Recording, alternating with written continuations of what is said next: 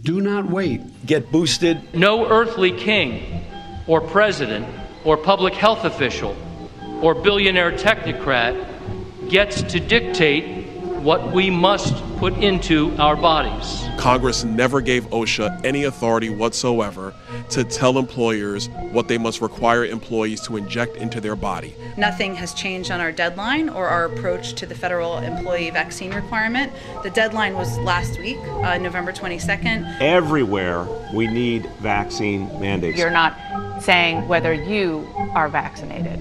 Do you want to say now? Walking around lawfully unvaccinated?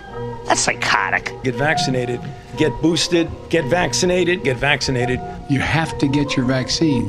You have to get the shot. You have to get the, Also get the booster if you're. Boosting is really very important. Do not wait. Get boosted. Depending on the new strain, it, it can be a problem. Right. So today I want to take a few moments to talk about the new COVID variant. And the sequence was confirmed at the CDC as being consistent with the Omicron You variant. might have 10, 15 people in that inside that building that's uh, with COVID. So it's time to admit that we have to go to war against COVID. Require vaccination universally. Have the military run it.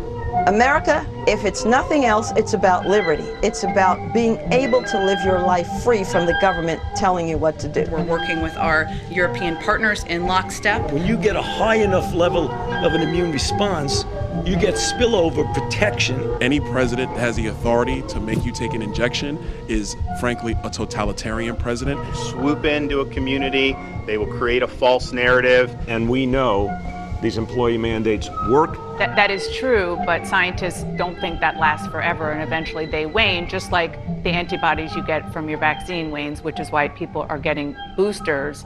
Do not wait. Get boosted. Do not wait. Get boosted.